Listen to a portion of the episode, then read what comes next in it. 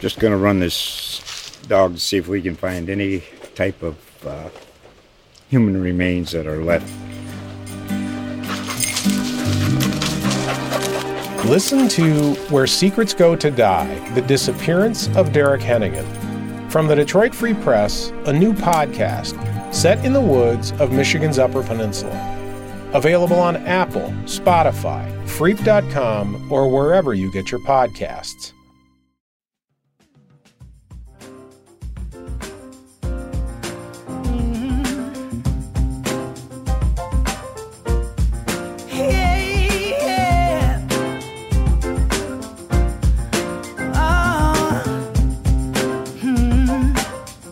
Hey, folks, welcome to Free Press Sports with Carlos and Sean. Uh, if you don't recognize my voice, I am Sean Windsor. I used to be a columnist at the Detroit Free Press. Um, I don't know, Carlos, do I still work at the Detroit Free Press? Um, I mean, it- it's been it's been weeks and weeks and weeks. It depends on who you ask. If you ask Mick McCabe, he's not sure you ever worked at the Free Press, but um, Yeah, we're never talking to him again. He, he came on. We had our lowest rated episode we ever have. That's that shouldn't have been a shocker. I mean, you know, you spend your whole life just insulting people. I mean, I guess it worked for uh, Don Rickles. You know what I mean? So it can't work. Mr. Warmth. But uh, yeah, Mr. Warm. No, no, no. We love Mick, Mick McCabe. We were we were grateful that he came and uh, joined us. He just doesn't need to come again. In any case, it's good. It's good to talk to you, man. It's good to. Uh, Oh, my it's God. good to see you. It's it's been a while. I know, and you know, we, we dearly missed you for the last two episodes, Sean. And as I told everybody, you were the we were missing our Babe Ruth, we were missing our, uh, you know, you, you name any superlative out there, or Neil Armstrong, or, or Arnold Schwarzenegger, whatever you want to, Mr. Olympia. No, you that's not what you were saying. You were saying I was Wally Pipp, which is fine. I think you said that to, to no, Riger. no. And then to Birkett, you used some other guy, uh, Drew Bledsoe. I don't know who lost his job to Tom Brady. No, no, no. Was was it? You didn't maybe use that, but, but whatever. Never mind that. What what amazed me, not amazed me. What concerned me, my man, was that you said I had a nine, a size nine foot. Too big. I don't even remember what the context of that was. that I, I had small feet. Re- Riger, Nine- Riger had to f- fill your shoes. That's what it was. oh, and you're like, oh, they're not that big to fill. They're size nine. Yeah, yeah, yeah. Eight and a half, I see what you're saying. Yeah, eight and a half. Okay, no, that's what I took from that first episode. For the record, what, No. what's the size? For the record, let's let's put it out. there. Uh, well, your your feet flatten out as you get older, right? So, it- Well. so they, yeah, you know what I mean. You get a little bit, you get a little, you need a little bit more width, probably more than length. Okay, what are you? Double double D or double E? What is it? no, I don't know, man. I, I don't know. I've I've worn a twelve since I was about fourteen. So Well, wow. Okay. yeah, that's not that big. It's not like sixteen like you wear. Seventeen sometimes. So Yeah, you wear. Well, you you approach like clown, clown shoes. You know what? You know what's funny is I think there's a conspiracy. I think shoes, men's shoe sizes have gotten like bigger because I always used to be somewhere around a ten, and maybe there's something like you said about your feet flattening out. Now, like I'll go look at like Nike sneakers. I wore Nike sneakers my whole life for gym shoes, whatever. There's no way I'm fitting anything close to a 10. It's a 11, sometimes 11 and a half. Like how? I feel like a Bigfoot. Like there's just no way. Yeah, yeah, But they don't no, look dude. bigger. They, I dude, think, your feet. fl- Oh, go ahead. Sorry. I think it's marketing. Guys want to think they have bigger feet, right? For some reason, I can't. I, I can't imagine why guys would think they would need bigger feet, but um, I think it's conspiracy. What do you think, Sean? I think it's the gravity of the earth and being on it for as long as we've been on it. You, your feet flatten out and your spine, uh, you, you shrink, your height wise, and your feet get longer. Okay. Right? They flatten out and your spine compresses. And your earlobes. This is just, yeah, right. Well, it's because I wear so many earrings. They pull them down. It's just, it's just, uh, it's crazy, man. This is just, this is just part of getting older. By the way, speaking of clowns, um, speaking of speaking of clowns, I got a I got an email from a reader that used the clown emoji. Was not happy with the the, for, the only column I've written in like the last six months, and it had to do with Michigan Michigan State basketball. And we will uh, we'll talk about that later in the show and and how those teams are rolling, and we'll talk about the blue wall. Or maybe the lack the lack of the blue wall, right, Was it- Carlos? Was it Lupe Izzo or who? Who sent you that? Yeah, no, that's what's that's what's sort of funny. People people calling me in the tank for one of these teams or the other. But anyway, uh, we will get to that, Carlos. We got a lot of other stuff to talk about. I should say that I, real quickly. I've been out last couple of weeks, last two and a half weeks or so, actually, uh, with COVID, and uh, I'm feeling a little bit better now. Still in a tiny bit of a brain fog. You probably can't tell the difference, right, Carlos? No, I, I think it's better actually. Do you? Yeah. So I don't know where I am, and it's probably better uh, for everybody. Um, in any case, it's good to be back. Um, I'm feeling mostly better. You know, there are a couple things that are lingering, but uh, but y'all don't want to hear about that. I don't want to. Oh, by the way, I didn't mean to say y'all. I mean listener, right, Carlos? Our one, yes, our Yeah. Todd. What? Todd. Todd. Todd. Todd's out there Oh, somewhere. Todd.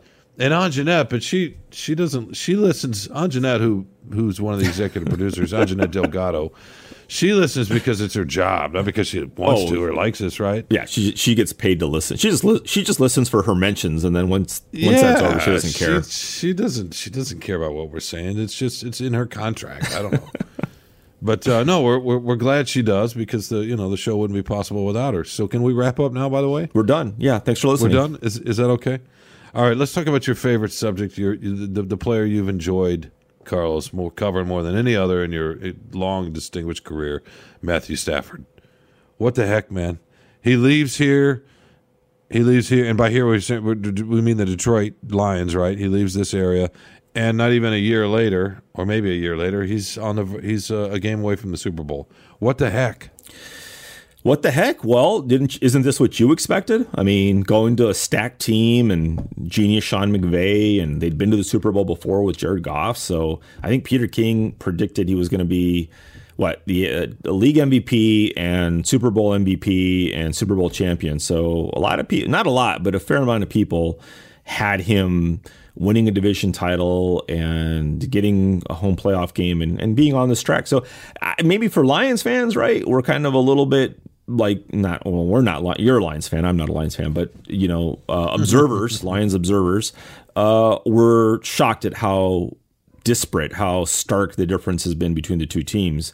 Um, but I think a lot of people in the NFL probably aren't. They just figured hey Stafford's making good on the promise he showed all those years in Detroit and now he's being rewarded and he's played well. He's played really well in those two games He has, and he. I mean, you know, the, the throw he had, the last throw of the game he had, basically to win. it. I mean, obviously the field goal won it.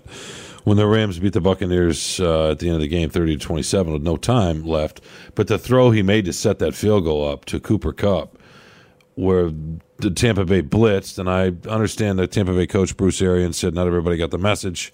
There were a couple linebackers that were supposed to blitz and did not and maybe that would have made a difference. I don't know, but but Stafford's numbers by the analytics say he's you know the best quarterback against the blitz in the NFL all season long, and he showed that at times when he was when it, when he was here in Detroit. Anyway, the, here comes the blitz. He looks out to the right and then looks back to the left and then and then threads that forty yard or whatever it was down the field, and sort of the Kupp was open, but the way he threw it and and kind of led. I mean, it was just it was vintage Stafford, right? And to the folks out there that say, "Well, he's doing it now," what he did at the end of the game, Carlos, I'm curious about what you think. We have seen on and off for for 11 years in Detroit. We just haven't seen it in a playoff game. But the kind of couple of plays he made at the end of the game, I mean, he led the league at one point in fourth quarter comebacks as a Lion, right? Yeah, I mean, and, and and to me, the the fourth quarter comebacks are a little bit like, well, why were you behind? Why did you need to make a fourth quarter comeback exactly? But um, but yeah, I mean, he's shown that promise, and and I think with Cooper Kupp, he definitely has chemistry with Cooper Kupp. There's just something about them, and Cooper Kupp was a very good quarter uh, receiver to begin with. You know, even with Jared Goff, um, but he's gone to a different level. He's he's one of those guys. And, and yes, Cooper Kupp to me, he was like borderline Pro Bowl player before the last two years, I would say. And with Stafford, I would say the one thing I would say about Stafford in the past is that he didn't make players better around him. Like if they weren't good when they got there, he wasn't really making them much better. Um, but Cooper Kupp, he's taken his, I think, his play to a different level, and they have a different. They have a really good chemistry that you haven't really seen. I mean, Odell Beckham has just gotten there; he's only been there for a few weeks, so it's not quite the same. Uh, that may still bear out if he stays with the with the Rams, but with Cooper Kupp, there's a special connection between those two guys, um, and he's got a great cast. I mean, he's got a you know Cam Akers came back, the running back. He, he'd been hurt for most of the season. Um, their offensive line held up really well, even without their left tackle Whitworth. Um, Tyler Higbee is not a great tight end, so that that offense is not like the perfect offense, but it's a really well designed offense under Sean McVay, and Stafford really fits well in it. But making those throws, those those deep passes, you know, those late comebacks, uh, the late the late winning game winning drives when you have to. Yeah, we've seen that before. He's just doing it at the right time at the highest level, and that matters. That matters for his legacy. It does. You know, it's funny because the, the, the best team he was on in Detroit, of course, was the team that lost to the Cowboys in the playoffs. And folks talk about the pass, interf- pass interference call, and then and then other folks say, well, you know, he missed Calvin Johnson, who was who was Wide open, To which I, yeah, to which I would say, quarterbacks miss. Uh, Brady missed a receiver the other day, right? A few, a few. He, I mean, you know, fine. He's forty four. He's got seven Super Bowls, so we're not going to quibble. but but the best quarterbacks miss guys. The problem is when you have so little opportunity. Right. Right. Right. And, and and that's really the thing. The other two times he was in the playoffs, he they, weren't that very they weren't very good when they went to Seattle, and that New Orleans team was great. They lost to it. I, I don't want to sit there and make excuses. Obviously, Stafford had his struggles, but the but the things we saw her here, the the mental toughness, the the the the, the grace under pressure, that kind of thing, he showed that here. It's just again. He's showing it to the world now in a, in, a, in a different way. And as far as is he making guys better, Carlos? I mean, Marvin Jones had his best time here, right? I mean, Kenny Golladay was really good here, and you know he goes to New York and hadn't done much at all. I mean, I, we can make cases both ways, no? Yeah, I mean, you could you could make a case with Kenny Golladay, but he was a rookie when he got here, so we didn't have a track record necessarily. But yeah, he made him. He played well with Stafford for sure. He's he's the one guy you could say. Marvin Jones had a pretty good career in Cincinnati before he got here, um, but yeah, I mean that he just hasn't. He hasn't. Uh, I mean, the way that Brady turned guys like Danny Amendola into borderline Pro Bowlers, you know, like you just never really saw that before uh, with Stafford. You know, mediocre to average guys being great. Um, and that a lot of that is probably Bill Belichick, which is, some of this is probably Sean McVay as well. Um, but yeah, I mean with Stafford, you know the the thing you, know the thing we had we can't forget. I don't know if you remember this or how much people remember this, but that first time, the first playoff game, I think it was 2011, right? Uh, when they went to the Saints and they lost there, they were winning at halftime, Sean. I mean, I remember thinking at that, I was at that game at the Superdome, and I remember thinking, this is it. They have done it. They have hired Jim Schwartz, who was an avowed genius from Georgetown and ran regressions and all this, and he was the anti Rod Marinelli. They found the answer. This is it. They're going to beat the Saints. They're, I think they were going to go to wherever Green Bay the next week or whatever. You know, in the divisional round, everybody's like looking at plane tickets at halftime and whatever flights, and they ended up losing. You know, handily, but eh, it was like, wow, this could be the beginning of something, and then they lose to the Cowboys. And don't forget, I think that pass, when he makes that pass to Brandon Pettigrew, they're leading at the time.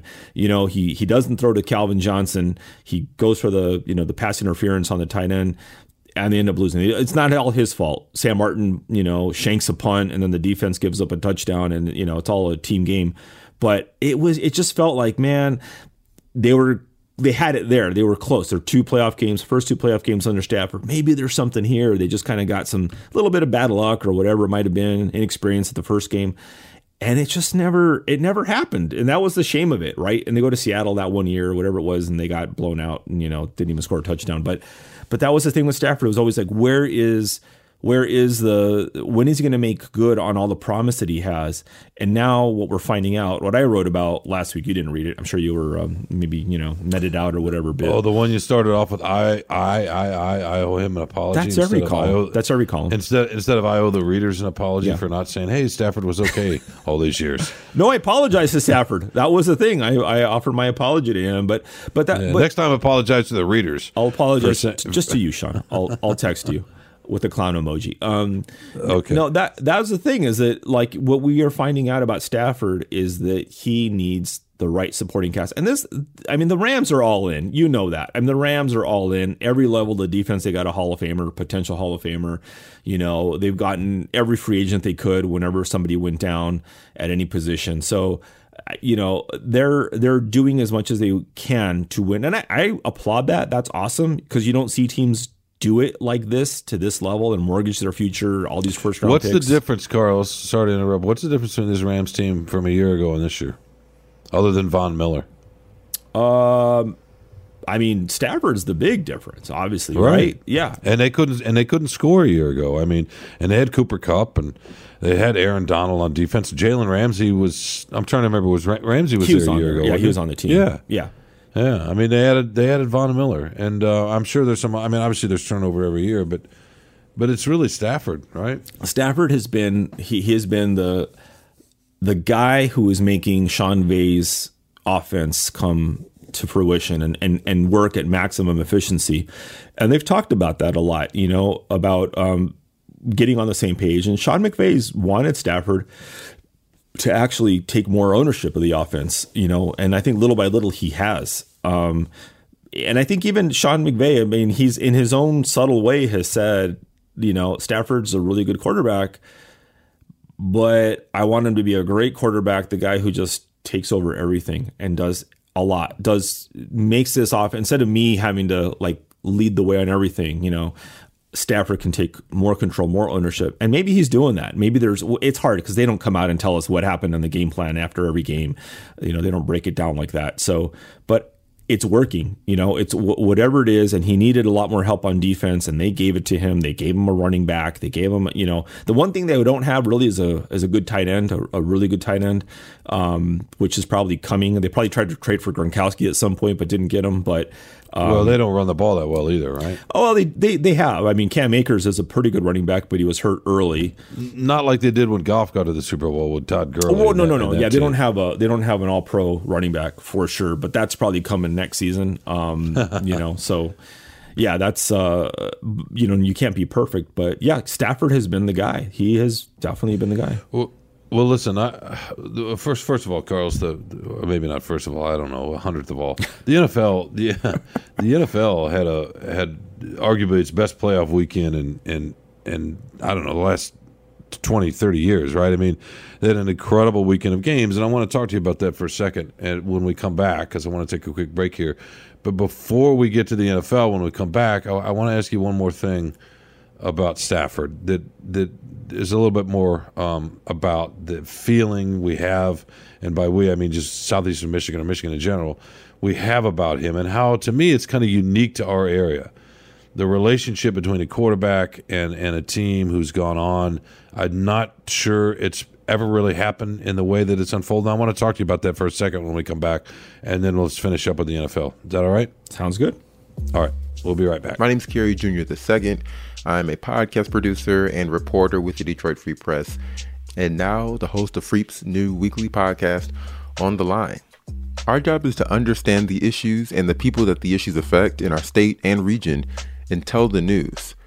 I want Detroiters, I want Michiganders, I want Metro Detroiters to hear themselves and maybe get a sense of peace in this podcast. Maybe not in the topics we're covering, but in the sense that we're the Detroit Free Press. And you can come here to know what's happening and trust that we're going to tell the truth, give you the facts, and do it authentically. We're going to give you the voices that are in those areas, whether it be in Owosso, whether it be in Petoskey, whether it be in Birmingham, Warren, Grosse Pointe, Southwest Detroit. You know, we're going to give you what it sounds like to be there. So every Friday in your feed, wherever you get your podcast, when you press play, we want this podcast to sound like home. We want it to sound like Michigan. We want it to sound like Detroit. I think that's all I got. So let the journey begin.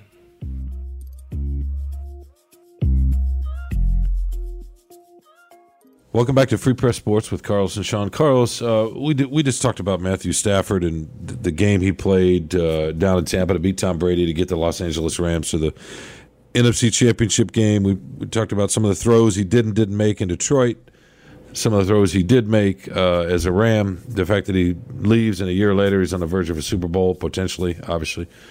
But what I want to ask you, and, and, and I want to tell you what I think too, but um, but I want to I want to ask you, can you think of another – sports town that has had a top pick, let's just say number one pick, or if you want to expand it out to you know top five pick at quarterback, who's supposed to come in to save the franchise, who stays as long as Matthew Stafford did, what eleven years, 12. 12 years, like twelve years, twelve years, who's in the same place for twelve years, who shows moments but never really has anything close to a moment. You know, no playoff wins, only gets to the playoff three times in those twelve years, who shows all that talent who then ends up dividing the fan base uh, with love and not hate, but just with you know something approximating that. Who then leaves and gets to the verge of the Super Bowl the very next season. I it's almost unprecedented. It's unique to our area to me. And then as he goes on this run, he's won two playoff games now, becomes a proxy for how we think about ourselves about this, what it means to love this team, what it means to be a Lions fan. And you know, we're we're sitting here talking about you. You, you can say, oh, the NFL draft, whatever, and that's important, but. But the way he's been talked about for the last couple of weeks, I mean, can you think of another situation, another place in this country in the last 20, 30 years where you've seen this kind of a scenario? where it's just a, a football a quarterback, a, fo- a quarterback who's loved. Yeah, You know, yeah. That's oh, you're putting me on the spot. I can't. I I'm trying to think as you were saying it. Um, guys who left and haven't done it. You know, obviously Brett Mc, uh, Brett Favre did win in Green Bay and left. Um, Right, yeah. Joe Montana did win. He and, I mean, you know, got got to the AFC Championship game in Kansas City. I can't- There've been guys, yeah, but those guys were legends, right? I mean, Yeah. I'm talking about somebody who you could clearly see the talent. Something was a little bit missing. You blame the organization. You think, oh my God, could he do this? Could he not? Is it Stafford? Is it not? Is it is it that player? Is it not? It's just so unique to this franchise in this city. yeah. I've I've never seen anything like it. And then to have have it unfold the way it has, especially over the weekend when he got to the uh, uh, led the Rams to the NFC Championship game. Well, I mean, it's just it's it's really something, Carl. And it's it's what's also you know crazy about it is how they they went out there and played. The only thing that would have been better is if the Rams came here and Stafford came back to Detroit. But um, but yeah, that, that they've played each other a few months after the trade and and all that in L.A. It was a good game and all that. Um, uh, but yeah, it's it's a crazy.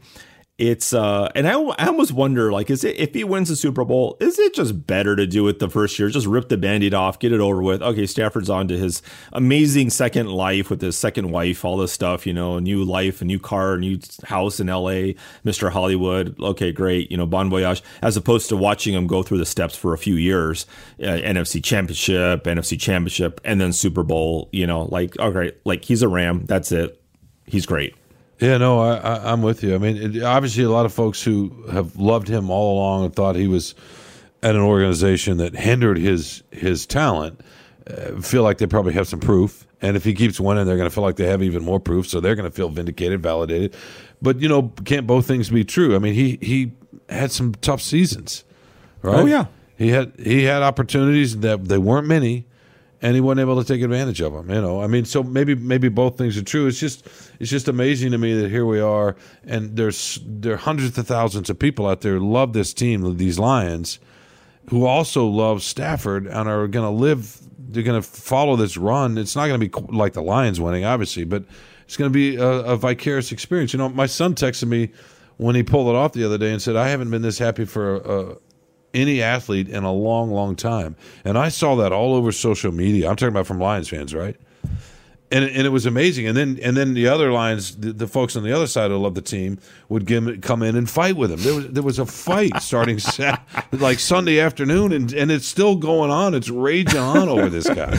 Well, I You got know who love these Lions. I, I mean, I, I don't. You you hadn't written about it yet, but um, when I wrote my column about Stafford, I mean, I got all these emails and whatever it was and things on Twitter about, will you shut up and stop writing about Stafford? But let me tell you why I disagree with you or whatever. You know, like people cannot. If you want to start a, you want to start a fight in a sports bar, go in there and yell either Stafford's amazing or Stafford sucks, one of the two, and there's going to be a some kind of brawl that erupts because it's it's the it's like the Rorschach test, right? For for sports fans of where do you land on Stafford? Was he was he the problem? Was he the answer? And wasn't supported the right way? All that stuff.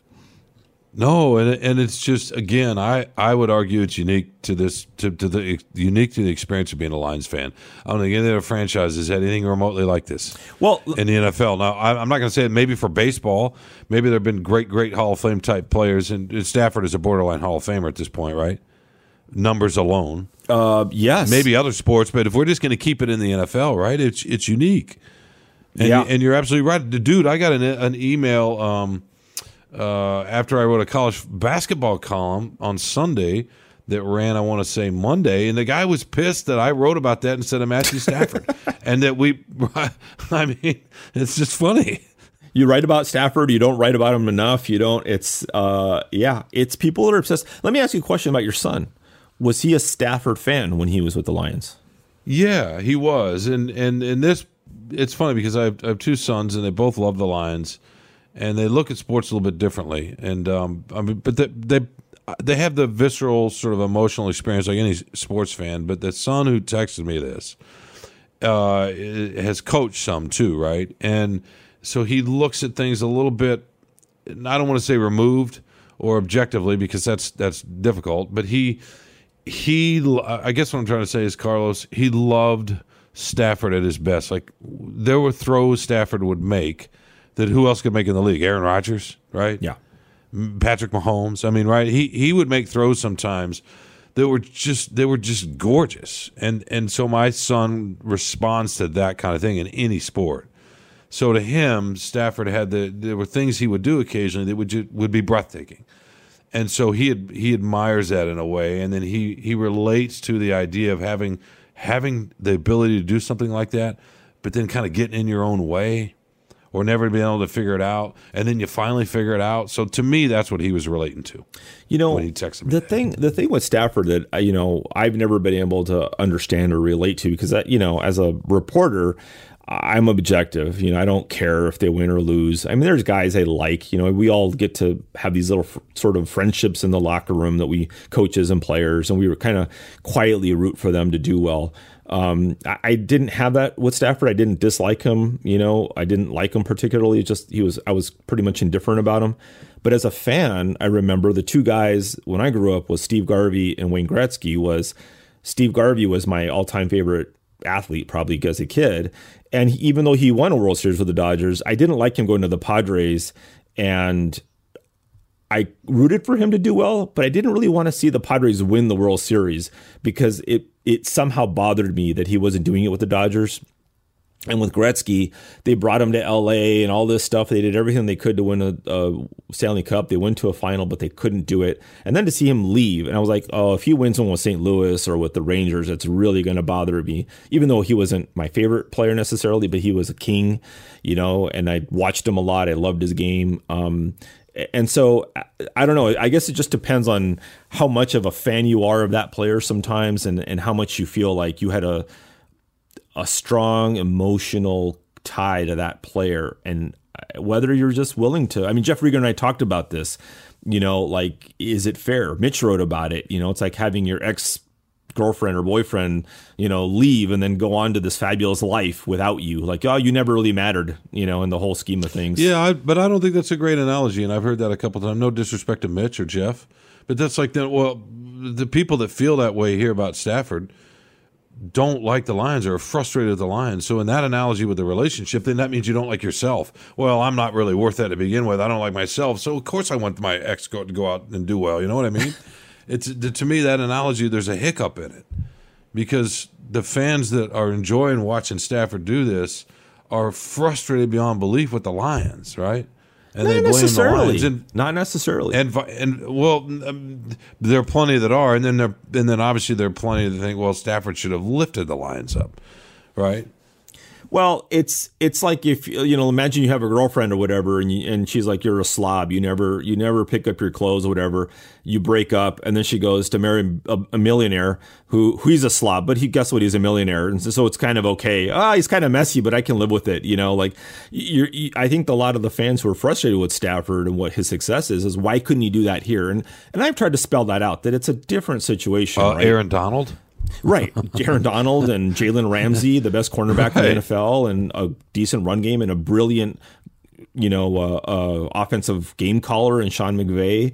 Um, Yeah, because the receivers are so uh, at the height. Stafford had uh, Calvin Johnson, right? And he had Calvin, Golden other good- Tate, you know. yeah, I mean, that's that's as good as Cooper Kupp and well, Robert Woods is hurt, but but but look, man, uh, just getting back real quickly to this this idea of you're right. Stafford would show glimpses. He would do things that few other quarterbacks could do. It wasn't to the level of like Barry Sanders, and Barry Sanders was able to have success on his own, even behind the line. Sometimes it was great, so it was a little bit different, but but Stafford would do those some of those things. And I, and before we wrap this segment up, I wanted to ask you about this this weekend in the games because speaking of seeing things that are just breathtaking to watch, the the the playoff games it all came down to the last second, right? Three one on a field goal with no time left, one as a walk off touchdown.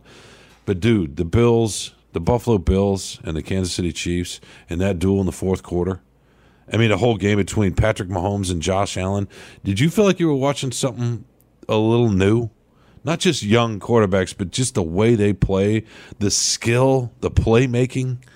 the the the bravado, the calm, unbelievable. Yeah, I mean it was a it was a really fun offensive game. I was kind of disappointed that the Bills defense didn't do more. Um, I, I, I would have thought it might have been a little more of a low scoring game, but um, it felt like the what was it the the Rams Chiefs game, right? Like on Monday night, whatever it was a few years ago that Goff was part of, and it was like how how what was the score? It was like in the 60s or something, 50s. Yeah, I mean, it was yeah, nuts. yeah. Like, um, it was a great game. Now, let me ask you this, because I have a question about that game too. Is because it ends in overtime, right? A lot of people were saying, probably a lot of people from Buffalo were saying the overtime rules in the NFL are bad and they're not fair.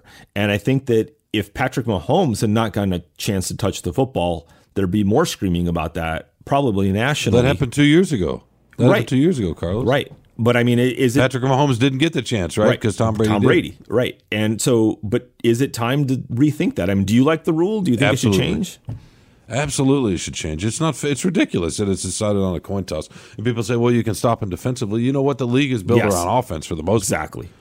Right. If if it, if it were 50-50 with offense and defense, but no, who, who's got a great defense? Who's winning out there with their defense? San Francisco, I guess. Right. So one of the one Yeah. one playoff team. I mean, even they have a pretty good running game, and they got one of the best tight ends in, in the NFL, and George Kittle and so forth. And I know the quarterback, but They got Deebo Samuel uh, too. It's amazing. yeah, to me, the easiest thing to do is borrow the college model, which is really really fun Yeah. and and really fair. Yeah. Yeah, that's what it should be. I mean, you should have equal chance to at least touch the ball once, you know? Yeah, yeah, or or if the or if let's just say Kansas City scores that touchdown, okay, well then give Buffalo the ball and see if they score a touchdown. Absolutely. And then and then they each get one more possession to see, right? Because, you know, and I know that might take a little longer, but no, I'm with you. But but aside from yes, that that came out of that game, but just the the back to back days of tension of playmaking coming down to the wire. I mean, it's just it was it was unreal. And you know me, I I prefer I, I like football a lot. But uh, I tell you what, man, when the NFL when when the NFL playoffs are rolling like that, is there anything you might say baseball, but is there anything better than the back and forth that we saw over the weekend? Um, yeah, I mean it's it's it's great. It's great drama, you know. And I, and I think one of the things with this, you know, you got the division championships now, is you've got. Uh, I'm not going to count Jimmy Garoppolo because I just I don't think he's much of a quarterback, but. Uh, and you know even Stafford is older, but but you got you know Joe Burrow from the Bengals, you know young quarterback. You got Mac Mahomes, who's still a young quarterback, um, and Stafford is starting the second half of his chapter. There's a lot of really interesting storylines here, um, and young players on the rise. You know, so it's it's a it's a fun time to watch. But absolutely, it was so much drama, so so many great games. Um, even the low scoring, you know, the the 49ers and Packers game, you know, it was just perfect Lambeau weather. You know, it just it felt like something out of a snow globe or a dream. I think Jimmy Garoppolo actually said it felt like a dream. You know, playing in this thing. Someone said it after the game, um, and it was cool. Yeah, and then and then Twitter and other forms of social media turned into a total fisticuffs between right and left after that game. Because half the country was thrilled Aaron Rodgers lost, right? You know, a guy with an Ayn Rand book behind, him, oh, who, by the way, he said he never read it. He just, you know, whatever. So I don't, I'm not making a judgment one way or the other with that. I just, it was just really interesting to see how that devolved into a political fight after that game. right? Someone someone wrote a column, I think, in in the USA Today network about like at least he's not going to have a platform at the Super Bowl now. no, right? No, for sure. It was it was really interesting to watch that. Yeah, I mean, in other words, there was just so much interest, and it did spill into politics because of what's happened with Rodgers lately. But no, all in all, it was just a just an incredible weekend of of drama and tension and and and people making plays, and it's just yeah, it's it's really it was really really fun. Um, all right, we gotta we want to take one more quick break, Carlos, if that's okay with you yeah, that's fine. And uh, we'll come back and talk a little bit of college basketball um, because it's going to be that time of uh, year, I think, uh, with Michigan, Michigan State, and w- let's let's let's see if we can decide this uh, blue wall thing. Can we can we can we figure that out? Yes. Okay, all right, we'll be right back. I'm Alyssa Robinson for the Detroit Free Press. When you wake up every morning, what's the first thing you do? Check your email? Me too. And when you sign up for our daily briefing newsletter, you'll get all the latest news sent directly to your inbox so you can wake up and be ready for the day. We also have newsletters about COVID 19 in Michigan, the latest entertainment headlines, as well as Woodward 248, a newsletter specifically for people living and working in Southeast Oakland County. And don't forget about automotive headlines and all the latest news from our Michigan sports teams. We have a newsletter for every personality and preference. Just head to freep.com forward slash newsletters to sign up for any one of these great options and more. Welcome back to Free Press Sports with Carlos and Sean. Carlos, uh, I got a clown emoji in my email the other day. You know, when you don't write, you don't get response of any kind, and you know it's good to get response. Um, and that's fine that they want to call me a clown. But I, was it you? That that'd be my first question, Carlos. Was that you? I was gonna say you got my burner account email, so yeah, I'm glad. I'm glad you. You know, did you? I don't think you replied though, so I'm, I'm still waiting. Oh, okay. No, I'll I'll, I'll reply. No, I've I got to clown a few different ways, if, if in a few different uh, platform on a few different platforms. Excuse me. That's the that's you're a multimedia star. Look at this. No, no, no, no, no, not at all. That's the brain fog kicking in. By the way, how what's the expiration date on that? How long am I going to be able to use that as an excuse? Oh, oh, months and months. I'm for, sure for being for being lame. when you forget to file your expenses, when you book your hotels late, you can just keep using it. I mean, you'll, it'll be fine. Okay, okay. I mean, because I've been lame long before COVID, so I guess it's not really an excuse. But but but Carlos, uh, Michigan Michigan State basketball teams had big big wins last weekend. Michigan State beat Wisconsin Friday night, and uh, Michigan beat Indiana right, Sunday afternoon. Which was bigger? both Which was bigger though? both were on the road. And by the way, about it's when when you when you guys listen to this, Michigan State will have played Illinois on Tuesday night uh, at Illinois, and Michigan will play hosted Northwestern in Ann Arbor on Wednesday night. So forgive that, if you will. But but last, I just want to point the reason I'm mentioning these two games, Carlos. They were the best wins of the year for each team, and I wrote a column about this is my first column back. I wrote a column about kind of where the teams are a little bit and what those wins meant. Uh, you know, kind of. It was an assignment in part from uh, the great Kirkland Crawford. We don't mention him enough, by the way. Executive except at the producer. end. Yeah.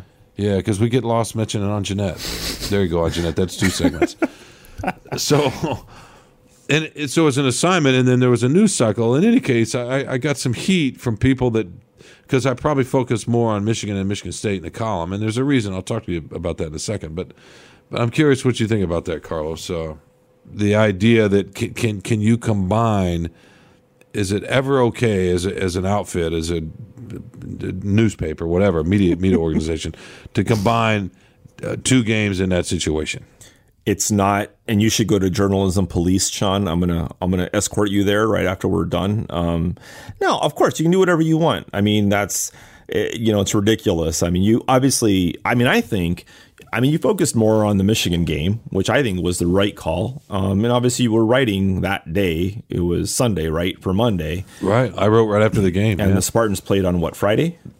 They did. So uh, that was a little bit older. And I mean, in my point of view, I mean, I, I think the Michigan game, the win over Indiana was much bigger.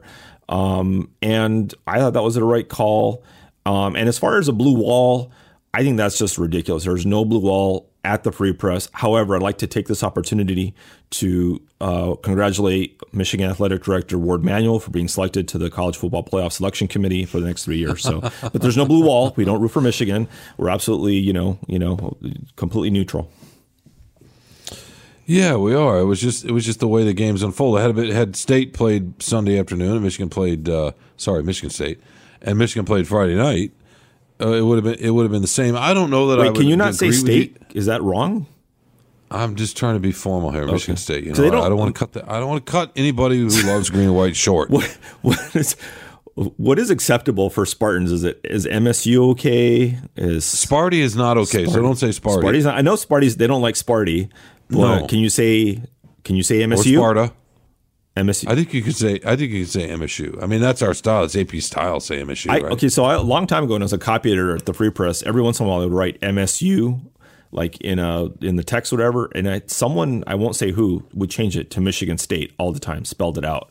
Um, so I wasn't sure if that was a thing that Spartans fans are touchy about, but um, but they don't like state either, right? You know, I'm not sure about the state. Uh, I, that that's probably okay. Okay. I don't think that's up there with Spartan, Sparty. Okay. Spart- Right. Sparta's okay. I don't know if us. I don't know. We're gonna get in so much trouble. I just want to get. You I know don't want to offend people. I want to get it right. I don't. I, No, I do too. Let me disagree with you though, if I may, um, for a second.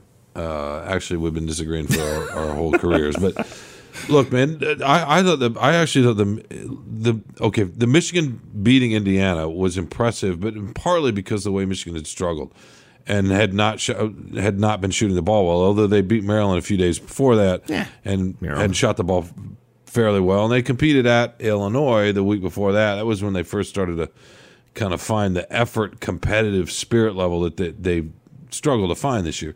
So maybe in that larger context, yeah, and it was really impressive, and they got a young team, and, and it just it really flowed. Indiana doesn't. Indiana's a good team; they don't shoot that well, but Wisconsin, I, I felt like Michigan State. First of all, Michigan State was was playing to kind of stay at the top of the Big Ten. So their goals are a little bit. I mean, their goals may not be different, but their their aspirations at this point of the season are a little bit different.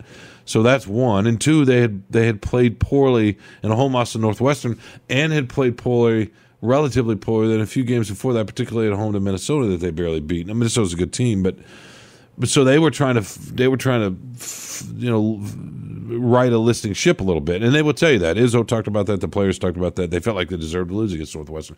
I and Madison's a really really hard place to win. I know Indiana is too, but I thought it was just as impressive and, and just as important. No, I disagree with you. I mean, it, Michigan State is, you know, they, they got it to the top of the Big Ten standings with that, right? But they're like 15 and three. They're going to be, they're going to be, you know, they're going to be in the tournament. There's no question about that, right? They're, they're just how good are they? Gradations of, of, of, you know, good play, excellent play. Michigan, they're on, maybe on the bubble, right? Nine and seven. I mean, so uh, let me see if you agree or disagree with this quote someone said after the game, we were playing for our season. That's what Coach Howard was saying. This win right here was for our season. That's Hunter Dickinson, co Big Ten Player of the Year. Sean, you going to disagree with Hunter? He's right. They were playing for the season, but Michigan State was too. Maybe No, not the they are not maybe playing the- for their season. No, they weren't. The, no, they're p- trying to play for a Big Ten title and to get to a level where they can make a Final Four run. That's what they're starting to think. So relative to what they're trying to get to, it was just as important. You're right. They were playing. Michigan was playing for some momentum and to try to try to change it because you're right. They're going to be. They, you know, they were headed to being a bubble team. I think they're good enough to get on a run and and and be better than a bubble team, but they're also young as far as what I wrote and the way I wrote it, Carlos, it, it was a matter of the news cycle, right? The, the Michigan game, it just happened. It wasn't because I thought the Michigan win was more important. I did not. It was just sort of coming off that. It was just the news cycle. That's that's really all it was. And this idea that they deserve different columns, fine if I hadn't been out sick and COVID, but we ran a column off the Friday night game from Graham Couch, who's really good up at the Lansing State Journal. So we had a column about that game in our paper. Um, normally, I, that yeah, that would probably be me, but I wasn't able to do that, and um, so we thought, hey, let's combine them. I didn't, you know, we we we. I tell you what, Kirk Kirk, our editor, our sports editor, and I both knew enough not to write a single column off Michigan, Indiana, right? That that wouldn't have felt. I mean, here I hadn't written in a few weeks. Not that anybody's paying attention to that necessarily, but so we do think about that, right, Carlos? Yeah, I mean, you got to you, got to be attuned to that, and, and that part of that is the context of yeah. If you're a Michigan State fan, and it's like Sean Windsor has not written, you know, basketball king Sean Windsor has not written a basketball column in a long time. Nobody knows why. They don't know. You're not out there on Twitter saying I've got COVID. Feel sorry for me. So nobody knows. You, you've just been kind of like absent from you know the the newspaper or whatever for a while, and then you you write about Michigan or focus on Michigan more, it seems like you're ignoring Michigan State. Nobody knows the context of whether you were ill or you you you know you, didn't write that day or you weren't at that Michigan State game or whatever it was. Um, you know, I hey man, people haters gonna hate, right? I mean, you got to write what you got to write. I wouldn't have had a problem of you writing about Michigan. You know, you're like, hey, that's the game. You're covering that game. You're back you know you're you're feeling better you're it's your first column back uh, you know you could easily explain that in your column um without having to like you know go down the middle and give you know f- equal time to both sides. And you're going to be writing. normally I try to. No, I'm sorry, I Normally you, I try yeah, to down. you did fine. I mean, I, to me, I mean, I I understood. It was you- more weighted to Michigan for sure. It was, sure. but again, I understood why you were doing it. A lot of people probably didn't understand why you were kind of giving. No, Michigan it plays into this shrift. idea that we care more about Michigan, and we and we do not. Not- and certainly We- not we- for basketball, not for college basketball. we. No, and I don't think we do for football either. I mean, sometimes you make you make editorial decisions on where to go and where to put resources depending on how a team's doing, right? Because when a team is uh, has has some kind of tension, either they're really really good and there's the tension of they're going to lose. There's a lot at stake and there's a lot of interest, or they're struggling in some way when they we weren't expecting that, and people are frustrated, so they want to read, right? Oh yeah. But we make editorial decisions all the time, right, Carlos? Based on that. That's not some kind of oh we favor Michigan over Michigan State. That's that's just not true. No, At all. Not at all. It's it's all it's all about where we feel, you know, yes, where the interest in readership is, um, but also who's the hot team. Sometimes, you know, and that that definitely and historically for the last however many years, you know, um, since gosh, who knows when since since uh, since certainly since Tom Izzo has been there. I mean, Michigan State has just been you know the consistently great program. And my guess is they would get more. They've gotten more coverage out of us just because of that. You know, if you're, I mean, Michigan's obviously had some runs and they've had some success with Beilein, but before that, they didn't have a lot. And you know, uh, until you know before that with with Fisher, but um, but Michigan State's had you know they've had the Magic Johnson era. They've had all these you know I mean they, they've had so many uh, just kind of a a program trajectory. I mean as an outsider coming from California, you know I thought of Michigan State as the dominant basketball program, but I also thought of Michigan as the dominant football program. I mean that's just kind of the probably general national perception about these programs. But you know we go where we go where the interest is, but we are very conscious of giving both teams fair play. We are. You know, and readers and listeners should know this. We have a lot of alumni from both schools on our staffs. It's not like, you know, we ignore Michigan State or hate, you know, if we do that, we will hear it from our own people very quickly of why are you guys not giving Michigan State or Michigan, you know, basketball more coverage or whatever it might be. So there's no way you can be, you know, deaf to that. Yeah, yeah, it just it just it just feeds into it, and I understand it. You know, the folks are sensitive, and look, the the way Michigan, Michigan State are perceived, just in general, as universities, right? And, and I I try to be mindful of that. And I think we all understand that. It's funny the the guy called me a clown. I'm not going to mention his name, and I normally wouldn't do this, but it was a, a nice welcome back after being out for a few weeks. And it's quick. I'll just read it to you, Carl. It says, You are such a clown. You have absolutely zero credibility as writer. Uh, I think there's a word missing there. The Detroit sports media is such a joke. The free press and news can't fold soon enough. Spartan fans everywhere will continue to mock and laugh at you. He sounds like an admirer of Aaron Rodgers. Is he? Is he? Was he like? Did he miss the the article because he had some ivermectin mectin in his system? I don't know, man. You know what's you know what's and this is what I always think. And I, I you get this kind of stuff, I get this kind of stuff. It's fine, and people are.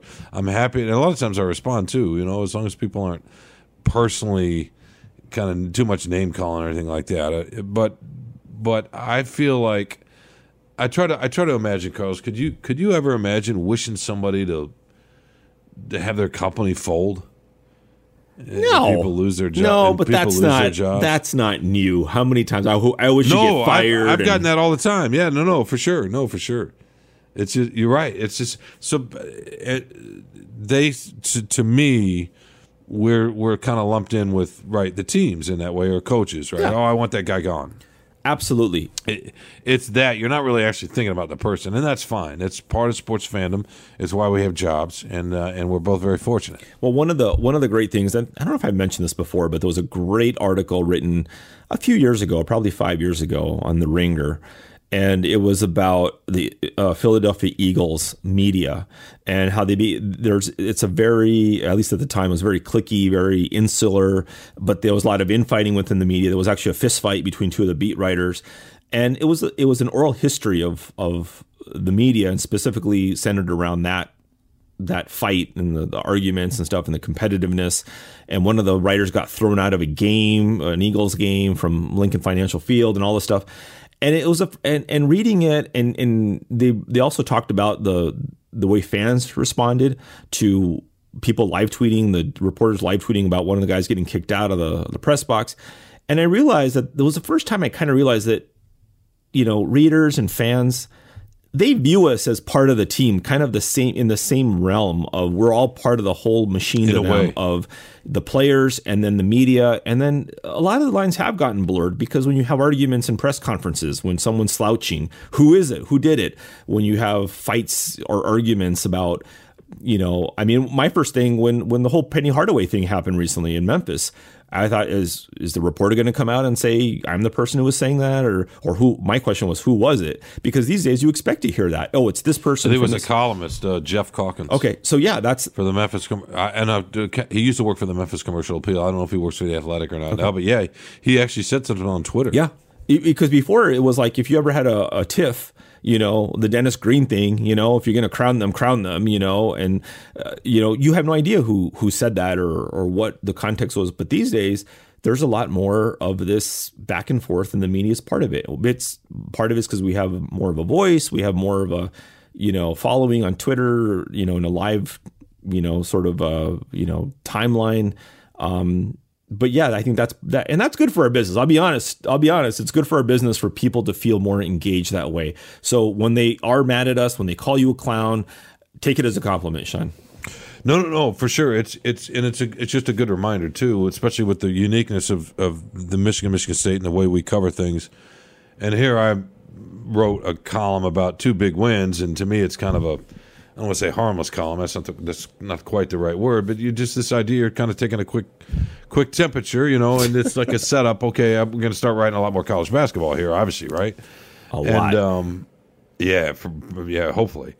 And in any case, it's just yeah, it's a good reminder about how much people really do care, and we are very very fortunate that people care, right? That, I mean, look, they're listening to us. A few people are anyway. I mean, how ridiculous is that?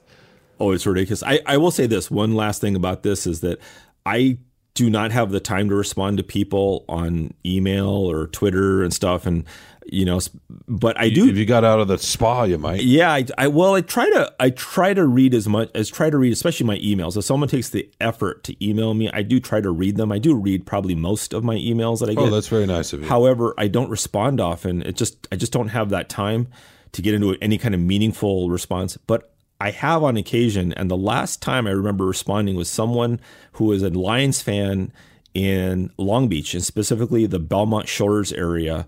Sent me an email, said, "Oh, I miss the Lions and blah blah blah. I'm here." I used to live in Belmont Shores, and so I actually emailed him back like fairly long email saying oh my god what a you know i'm i'm jealous i used to live on euclid blah blah blah i had a lot of fun there when i was young um and uh he didn't respond back so it was it was just funny that i took all the time to respond and like well the one one of the few times i did you know just crickets on the other side so So you're just going to give up that easily? that's okay. it i'm done I'm, I'm a Don't clown ever run a i marathon. accept it Yeah, come on, man. I can't believe you give up that easily. Well, listen, man. Let's uh, let's uh, let's wrap this up. Um, you know, if that's okay with you, and get to our get to our favorite things. We don't want to sit here and talk about how great we are, and there's no blue ball the whole time. yeah Although maybe we maybe maybe we do. But uh, let, let's get to our favorite thing. I, I got a short, quick, quick, sweet one. But uh, I'll you know why don't you go first? You usually do. Uh, yeah, mine mine is quick and short too. Um, so we're we talk about you know sports all the time, and it's an important weekend for the NFL playoffs and all this stuff, right? And um, I'm recording the games, I'm watching them. Sometimes I'm watching them later, all that. And uh, so it's Sunday morning, I guess. We'd recorded. We always record. My wife and I record Saturday night live, and so uh, we were watching it Because you're both really with it, obviously. we're with it. We're we're, we're young hit people. Um, that's what all the kids watch. I think Tad says that. So um, actually, we had to watch it on stream because the recording got messed up. But anyway, I think if you have a beard, you're not allowed to watch Saturday Night Live. no, it's required. right? It's required. It's but you watch it, it? ironically. That's the difference. Um, Oh, I yeah yeah. So you get high, and uh, and then you you get your you get your Cheetos or your Haagen chocolate chip ice cream maybe. You I don't know what getting high means other than high on life. And then uh, and then you watch a detached way, kind of like you watched Letterman in the '80s. You know. Yeah, I'm I'm too young for. It- I don't know who David Letterman was. So Okay. Okay. Um, well, anyway. anyway, so um, so we're watching it, you know, and, and at the end of the show, the cast says goodbye, good night, whatever, and they're all on the stage to- together. And there's a cast member wearing a uh, Kansas City Chiefs number 15 jersey, and my wife turns to me and says, and they turn around, you see the name on the back of the jersey, and she says, uh, "Who's Mahomes?" And uh, I realized at that moment that one, I'd failed to uh, properly impart to her how important my job is to cover football, and uh, uh, also how little it matters to a lot of people. That we think sports is such a big deal sometimes, but some people have no idea that um, you know they can they can get by just perfectly well in their lives without knowing who Patrick Mahomes is. So. Uh, I, I I laughed for a good twenty or thirty seconds when she said that. That's that's great. You know, it's like anything else. You're knee deep in something. Yeah. It's what you care about, and you realize the world is a big, big, big place out there, right? and and and and not not everything we're doing day to day ripples very all that far. Sometimes it does, and that's it's beautiful. But uh, but for the most part, yeah, that's a great that's a great favorite thing, my man. Um, mine is being back here with you and Tad. To be honest with you, Aw, I uh, I uh, no just just the the things you take for granted. You know, it's just a, just a we try to have fun here. We try to, you know, entertain just a touch, maybe uh, inform. That's more you than me. But um, yeah, no, it's it, I, I really have missed it, and um, I didn't miss. It was nice to have a break from the writing, to be honest with you, a little bit after doing it for so so long. But I, I was antsy to get back. I mean, and, and look, and I'm glad to be back writing, and and I'm grateful to be able to have that job to begin with. But I really like to be back here to use your voice. You know, when you're laid up for a while, and sometimes you don't know. It's a whatever else you think about COVID. You know, it's it's taken a lot of people out, right? And you don't know, and and and you can read all you want about. Yeah, most folks have this comorbidity, comorbidity, or this other issue, underlying issue, and that's true. But there's enough randomness in all of this, right? Perfectly healthy people, young, just all of a sudden you're in the hospital, and that's it. And um, it's not that that's what I was thinking necessarily, but you know, yeah, you you, you get sick like this, and uh, you assume, you hope you're going to be fine, and I'm grateful I am, but uh, but you, you you don't know, right? Because of what what has happened. Almost 900,000 people now in, in this country alone since this started. So I am uh, really really grateful to be back here talking with you uh, and Tad. So that's my favorite thing. I'm I'm we're so glad to have you back. It was it was I really appreciated the time with Jeff and, and Dave, but it was it was uh, not the same show. So our one reader, our one listener is happy that you're back as well. I'm sure Todd's Todd's going to send you a nice clown emoji too. So um, yeah, we're very happy. I'm very happy to have you back. I'm sure Tad is was as well. Well, it's good to be back, my man. And you, you did a. Uh, it was fun listening to you the last couple of weeks. But uh, yeah, I have to say, I was. I wish I'd been there too, for sure. Especially for Tad, so I can see. You know, the listeners can't see Tad like we can, but he's sitting there, making, you know, with his laughing, and we can see his that grin, and you know what I mean. It's it's fun to see young people smile. Yeah, You know, and by young, I mean what are we talking about? 23, 22? yeah, somewhere late late teens. Let's just say late teens. Let's round down. Okay, 19.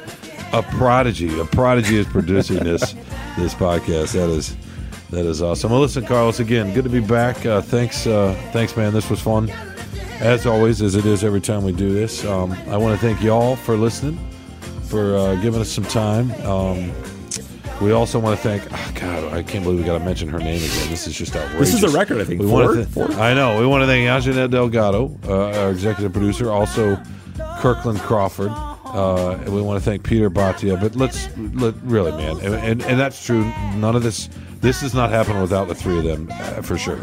But can we be real here for a second? Tad Tad Davis is the one that makes this go, right, Carlos? Oh yeah, he's the he's I the mean- rock star for sure. He he. You know what?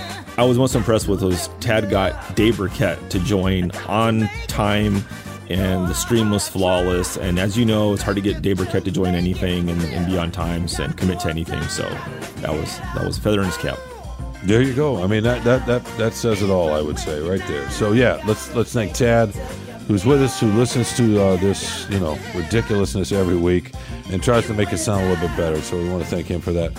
If you uh, like this podcast, it's the Freak Sports with Carlos and Sean Wright, and Carlos is first for a reason. Don't forget that, folks. If you like it, you can find it wherever you find your favorite podcasts Spotify, Apple, you know, maybe some other places out there that my teenage. No, they're not teenagers anymore. My er, my my, my early 20s, college age kids could, could tell you. I know it's crazy. Uh, and if you get there, you know, rate us. Subscribe if you'd like. I think that'd even be better. But you know, hey, look, if you don't like us, tell us that too, and I'll make sure Carlos is uh, not on the podcast anymore. How about that? Can, can, we, can we say that? In, in any case, look, uh, thanks again for spending some time with us, and we will see y'all next week.